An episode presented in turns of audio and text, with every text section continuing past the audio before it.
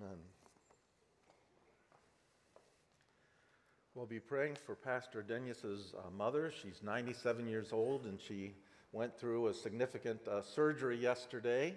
And thankfully, the surgery went well and she's recovering well, but still at that age, just as they care for her. And so, be praying for the entire family. And that's where uh, Pastor Don is this morning.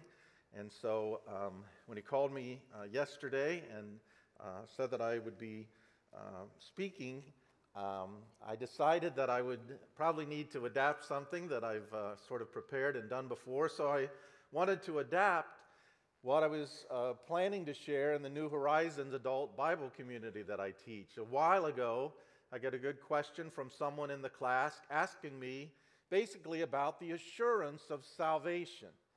And uh, the idea, I wonder how many of you have heard the phrase of once saved, always saved. And that's an important, important question. But understanding it in a right way is an important matter too. Once saved, always saved. When I was very early in my own Christian life, I had helped some friends uh, move. They were moving to a different town, they were moving to a different city. And the mom in the family gave me a little New Testament, and I was very early in my Christian life, gave me a little New Testament and in it, she inscribed the reference from the New Testament of Philippians 1 6. And I looked it up, and it said, Confident of this very thing, that he who has begun a good work in you will bring it to completion for the day of Christ Jesus. And that was very heartening to me to know that now that I had started out in the Christian life, and more importantly, now that God had started a work in me, that he was going to see it through. He was going to hold me fast and carry it to completion. And that's really the heart of what this saying is trying to summarize that once a person is saved, they will always be saved, and they will end up saved at last. Not every denomination, not every stream of Christianity believes that. There are other Bible passages filled with warnings that can look like they point a different direction, and we'll talk a little bit about that this morning. But we believe as a congregation, and many, much of Christianity does believe that once saved, always saved. But why should we believe that this is true? What about people? Some of them kind of noteworthy lately, a couple, a few, who turn away from Christianity and abandon the faith. What does it mean to say once saved, always saved in light of situations like that? Or what about those who claim to be Christians and they say they've been saved, but who just never seem to live a changed life? Never really seem to be devoted to following Christ and walking with Him. Can a real Christian lose his or her salvation? What does it mean to say, once saved, always saved, and to get it right? These are the questions that are addressed in the doctrine that is often called the eternal security of the believer. The eternal security of the believer. That once a person has believed in Christ for salvation, they're secure. They're going to end up saved on the last day. And to consider this doctrine, this teaching more carefully, we're going to take a look at one key passage in particular. 1 Peter chapter 1 verses 3 to 5, part of what was read earlier for the scripture reading. But this is really important truth for your own assurance of salvation, but let me say also for the people that you care about in your lives. For the people that you love in your lives who profess to be believers in Jesus too for us as a church as we aim to do authentic, real evangelism, where we're not just putting notches on our belt for some self serving reasons, but we really care about where people are spiritually for eternity. It's a really crucial, important doctrine. And so the Apostle Peter says in this passage Praise be to the God and Father of our Lord Jesus Christ in His great mercy, He has given us new birth into a living hope through the resurrection of Jesus Christ from the dead, and into an inheritance that can never perish, spoil, or fade. There's a hint already. The believer is given inheritance that can never perish, spoil, or fade. Earthly inheritance most certainly can kind of do all of those things, but not a heavenly one. And then he says, This inheritance is kept in heaven for you. So it's being protected. Your heavenly assets, so to speak, your heavenly rewards, that inheritance is being kept in heaven for you. So it's exceedingly secure. But what I want to focus on is what he says in verse 5 kept in heaven for you. Who's the you? Those who, through faith, are shielded by God's power until the coming of the salvation that is ready to be revealed in the last time. And I want to just kind of change the order of the phrases just a little bit and focus on three key ideas that this passage and really this verse teaches us this morning. First of all, Peter says unmistakably that believers are kept or shielded or guarded by the power of God. That's remarkable and important. Secondly, believers are kept by the power of God. What's the next phrase? Through faith. And then, thirdly, believers are kept by God's power through faith all the way for final salvation. The salvation that's ready to be revealed hasn't been fully manifested yet but's ready to be manifested, ready to be revealed in the last day. So I want to focus on those three ideas. First of all, believers are kept guarded, shielded by the power of God. And to see that, a few key passages. So turn with me to the Gospel of John, chapter 6. And maybe if you've never noted this or marked this in your Bible before, this would be a good time, a good morning to do that the Gospel of John, chapter 6, beginning in verse 37. And Jesus is talking about his work as Savior, and he says this All that the Father gives to me will come to me, and whoever comes to me, I will never drive away. For I've come down from heaven not to do my own will, but to do the will of him who sent me. And this is the will of him who sent me, that I shall lose none of all that he has given me, but raise them up the last day. For my Father's will is that everyone who looks to the Son and believes in him shall have eternal life, and I will raise him up the last day.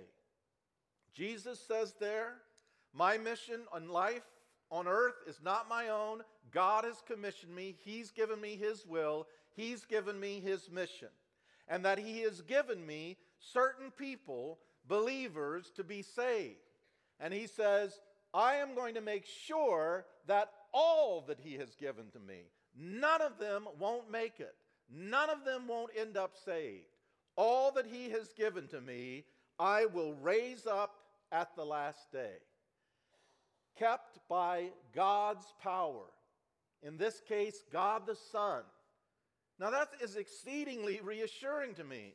If I'm a believer, then I am one of those whom God has given to Jesus, and Jesus is committed and commissioned to make sure that I make it to heaven, that I am one of those raised up in the last day. But there's a passage in the Gospel of John that I think, if possible, is even a little bit stronger still. This time, John chapter 10, verses 27 through 30. Jesus again is describing his own uh, mission and ministry. And he says in John 10 27, My sheep, not everybody are the sheep of Jesus, but my sheep listen to my voice. I know them, and they follow me. There's a lot right there. If you're really Jesus' sheep, you follow him as shepherd. But it says in verse 28 I give them eternal life, and then what? And they shall never perish. Once Jesus gives someone eternal life, the promise attached is they shall never perish. There's no scenario described here in one of the sheep given to Jesus ends up perishing. And then he says, No one can snatch them. I think the King James had plucked them out of my hand. Kept by the power of God, God the Son. They'll never perish, and no one can snatch them out of my hand. And then he says, My Father who has given, to them, given them to me is greater than all. No one can snatch them out of my Father's hand. I and my Father are one, including in this mission of never allowing a believer to be snatched out of their hand. So if you're a believer in Jesus, Jesus says, No one can snatch you out of my hand. No Satan, no accuser, no demon, no opponent, no enemy, no illness, no circumstance. Nothing can do that. And then he adds, And my Father, no one can snatch them out of his hand. And I and my Father are one, including in this. Now, again, I know there are passages that seem to point the other direction, but in my mind, these and other many other passages in the New Testament make it clear that ultimately, once a person is saved, they will always be saved and they will end up be saved because of God's work, God's activity. Spurgeon said he began to love us in eternity past and he's going to continue to love us through eternity future. That's the basis for this gloriously important and assuring and comforting doctrine that once you're saved, you'll always save. That if he's begun a good work in you, he will carry it and complete carry it to completion until the day of Christ Jesus. So that's the first thing and the foundational thing for us to notice and to think about together this morning. But it is also crucial to notice what is said next in Peter's sentence. Because he says that believers are kept or guarded or shielded by the power of God. That's an infinite almighty power, but that happens through faith. So we have to ask the doctrine is called the eternal security of the believer. That is, someone who has really believed in Jesus, someone has put their faith in Jesus. It's not the eternal security of the church attender. It's not called the doctrine of the eternal security of kind of the spiritually interested. It's called the eternal security of the believer. As we return to 1 Peter chapter 1, look at the kind of persons that he's talking about, described first uh, in chapter, uh, in verse 1, to God's elect, God's chosen one. And then he says in verse 2, who have been chosen according to the foreknowledge of God the Father through the sanctifying work of the Spirit for obedience to Jesus Christ and sprinkling by his blood. Those are the people that he's talking about in this assuring verse in verse 5. And then remember what he said in verse 3. In his great mercy, he has given us new birth into a living hope. So he's talking about born again, they've experienced the new birth people, born again believers in Jesus. As we've tried to teach before, when conversion really happens, someone hears the claims of the gospel, they hear that they're a sinner needing a Savior, they hear most of all that Jesus is Lord and Savior, what He accomplished at the cross, for our forgiveness and our atonement, and what it, what it means that he was risen from the dead as Lord of everybody, everywhere, and returning judge one day, so that those who confess the Lord Jesus, if you believe, confess Jesus as Lord, Romans 10 9, then you'll be saved. That's all that Peter has in mind when he's talking about believers who are kept by the power of God. People who have come to sincere repentance, and faith. That means, once again, that is absolutely critical that we understand what the Bible means when it talks about true and saving faith.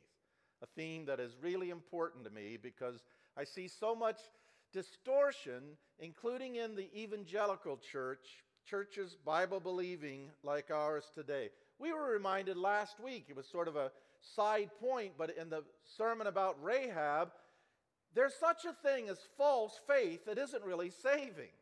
James 2 makes that point very clear. There's a way of believing, there's a way of agreeing with certain things religiously and saying, yeah, I think that's right, yeah, I think that's true. That isn't saving faith. A faith that doesn't produce works, as we were reminded last week from James 2, is called in that chapter dead, barren, and useless. So realize the New Testament says it in many places that there's such a thing that's called from outward appearances faith.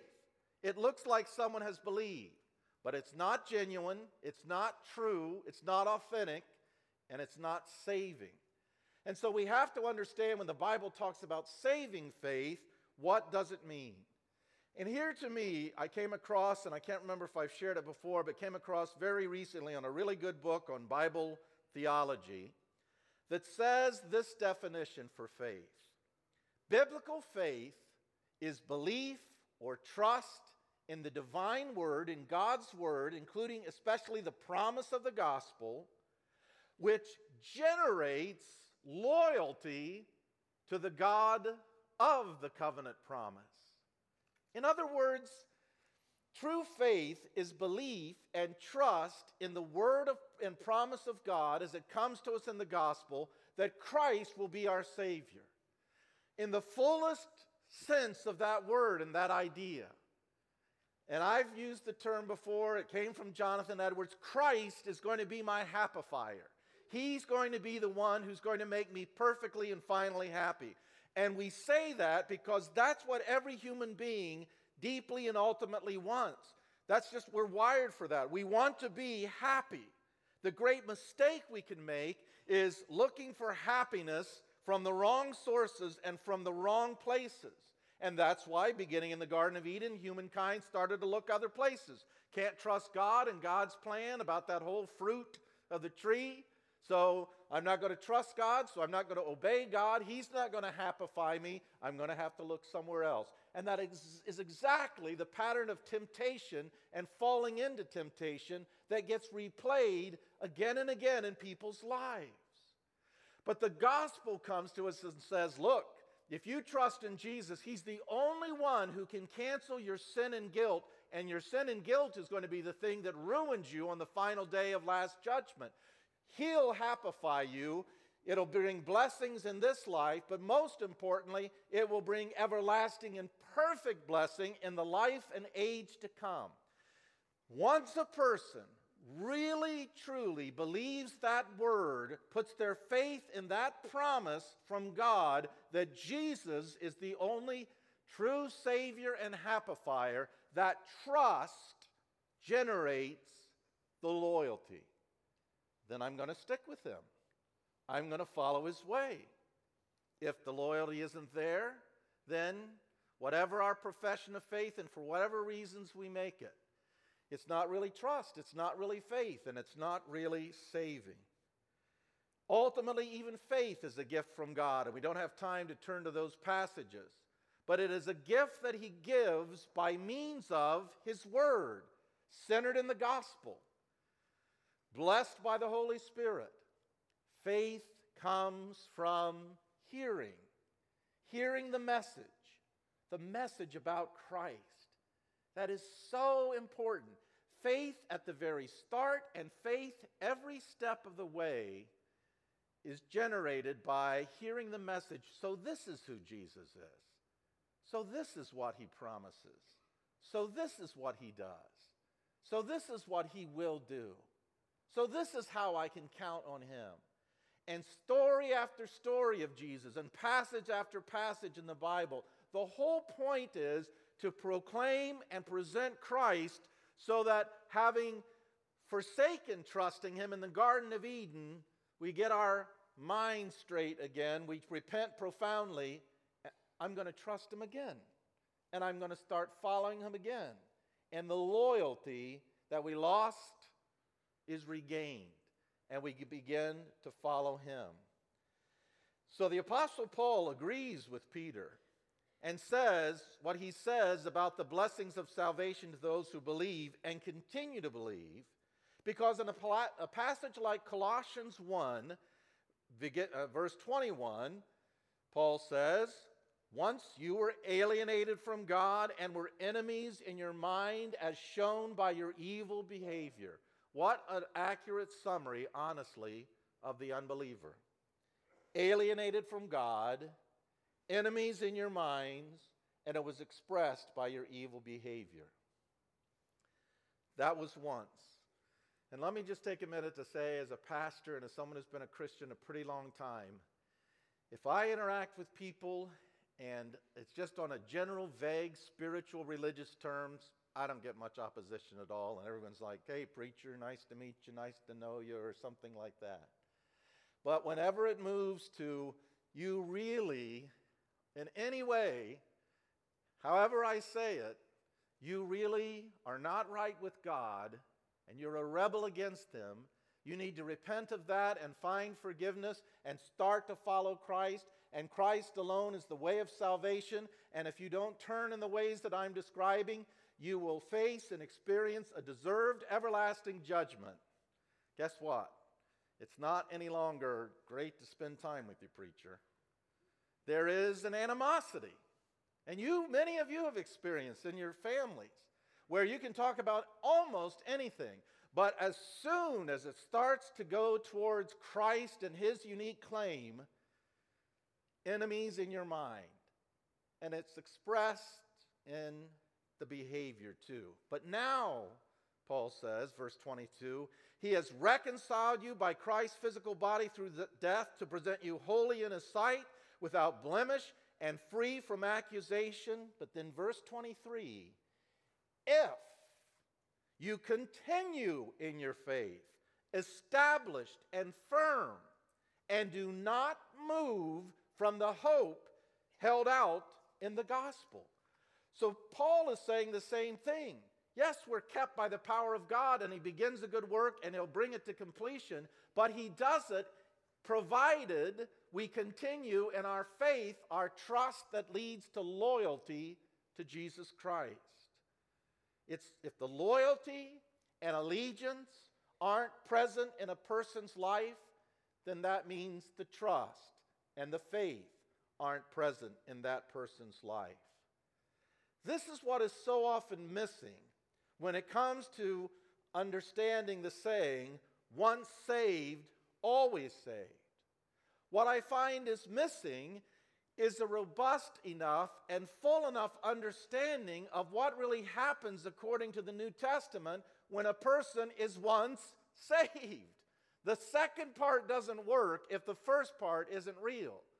So the always saved doesn't work if the once saved isn't described and defined the way the New Testament describes it born again, new creation, begin to walk in newness of life, obedient from the heart to that form of teaching to which you were committed. They tell how you turn to God from idols to serve the living and true God. Those are all New Testament passages that describe what happens when a person is once saved. So if you fill that phrase with all the meaning that the New Testament gives, then it is abundantly and gloriously and importantly true. Once saved, always saved. But don't kid yourself. If once saved, and I was talking to someone, and I never share these illustrations if you could ever possibly guess uh, who I mean. I was talking from someone really from another town who was traveling through, knew about South, etc. And uh, I asked him eventually because he wanted to talk about different things about his faith story uh, his testimony, and he's like, "Oh yeah, I got saved." And then he said, "Yeah, I was at a camp, and uh, the, the, the, the speaker was saying that if you didn't trust Jesus, that you'd go to hell, but Jesus died for my sins. So yeah, I did that." And then he went on and he said, "And then there was nothing." There was nothing God related, there was nothing Jesus related in the rest of his story. But have no fear, Pastor Doug. I got saved. That is not uncommon in our circles. That idea and that emaciated version of what saved means is not uncommon. And then we try to glom on always saved. That doesn't work. You've got to mean what the Bible means in the first part of the phrase if you're going to hang on wonderfully and gloriously to the second part of the phrase, too.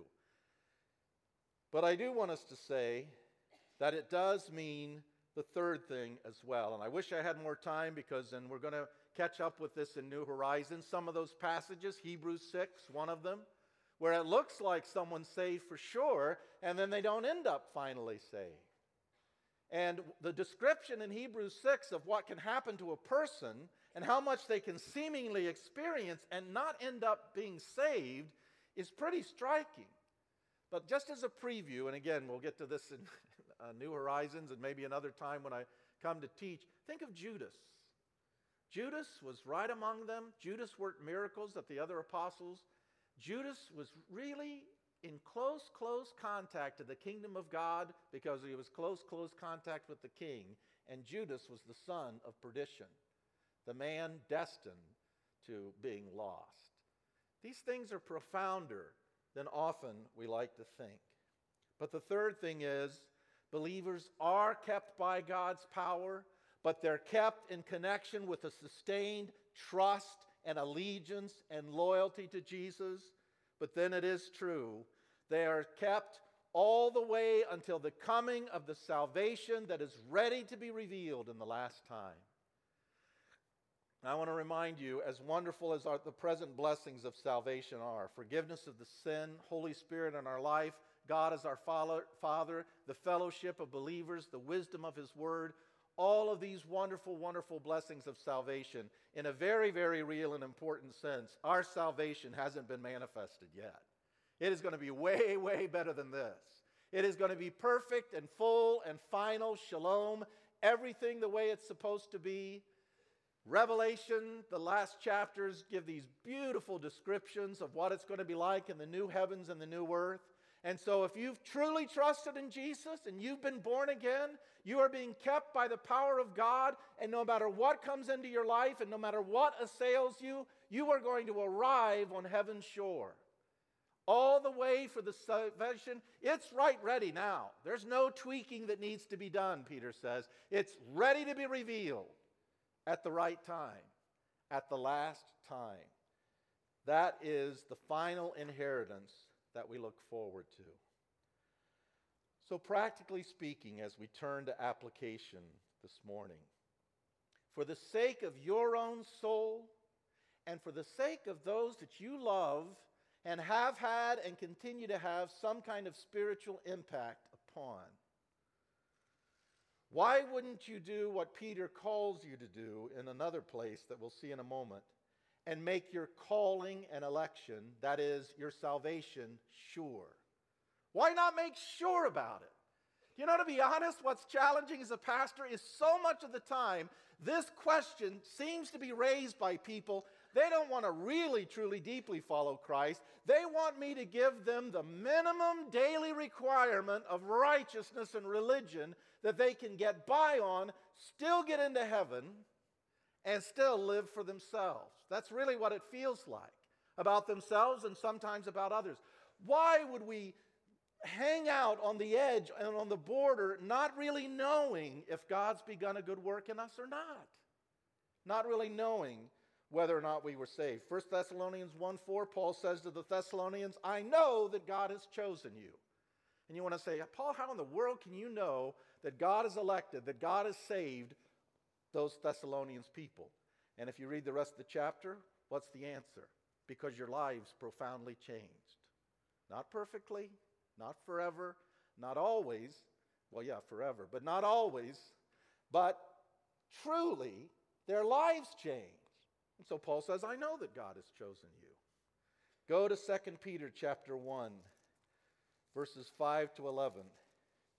And with this, we're going to have to move to a close. 2 Peter, same author, the second letter he wrote. For this very reason, Make every effort to add to your faith. First of all, notice the phrase make every effort. There's the world and the flesh and the devil all pushing the other way. So you're going to have to work at this, but it's God who's ultimately at work in you, Philippians 2:13. Be growing, be blossoming in virtues. Add to your faith goodness, and to goodness knowledge, and to knowledge self control, and to self control perseverance, and to perseverance godliness, and to godliness brotherly kindness, and to brotherly kindness love. That's what I should have heard from that young man's testimony. Not that, oh yeah, I got saved and zilch. This is the description and the story of a real believer. For if you possess these qualities, in increasing measure, they'll keep you from being ineffective and unproductive in the knowledge of our Lord Jesus Christ. Then, verse 10 Therefore, my brothers, be all the more eager to make your calling, your election sure, certain.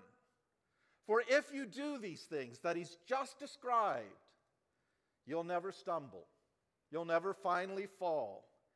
And you will receive a rich welcome into the kingdom of our Lord and Savior, Jesus Christ. It is impossible for me to believe that deep down, a spirit indwelt person doesn't want to just barely limp inside, go around the pillar, embarrassed and. Uh, wouldn't you want a rich welcome into the kingdom of your Lord and Savior Jesus Christ?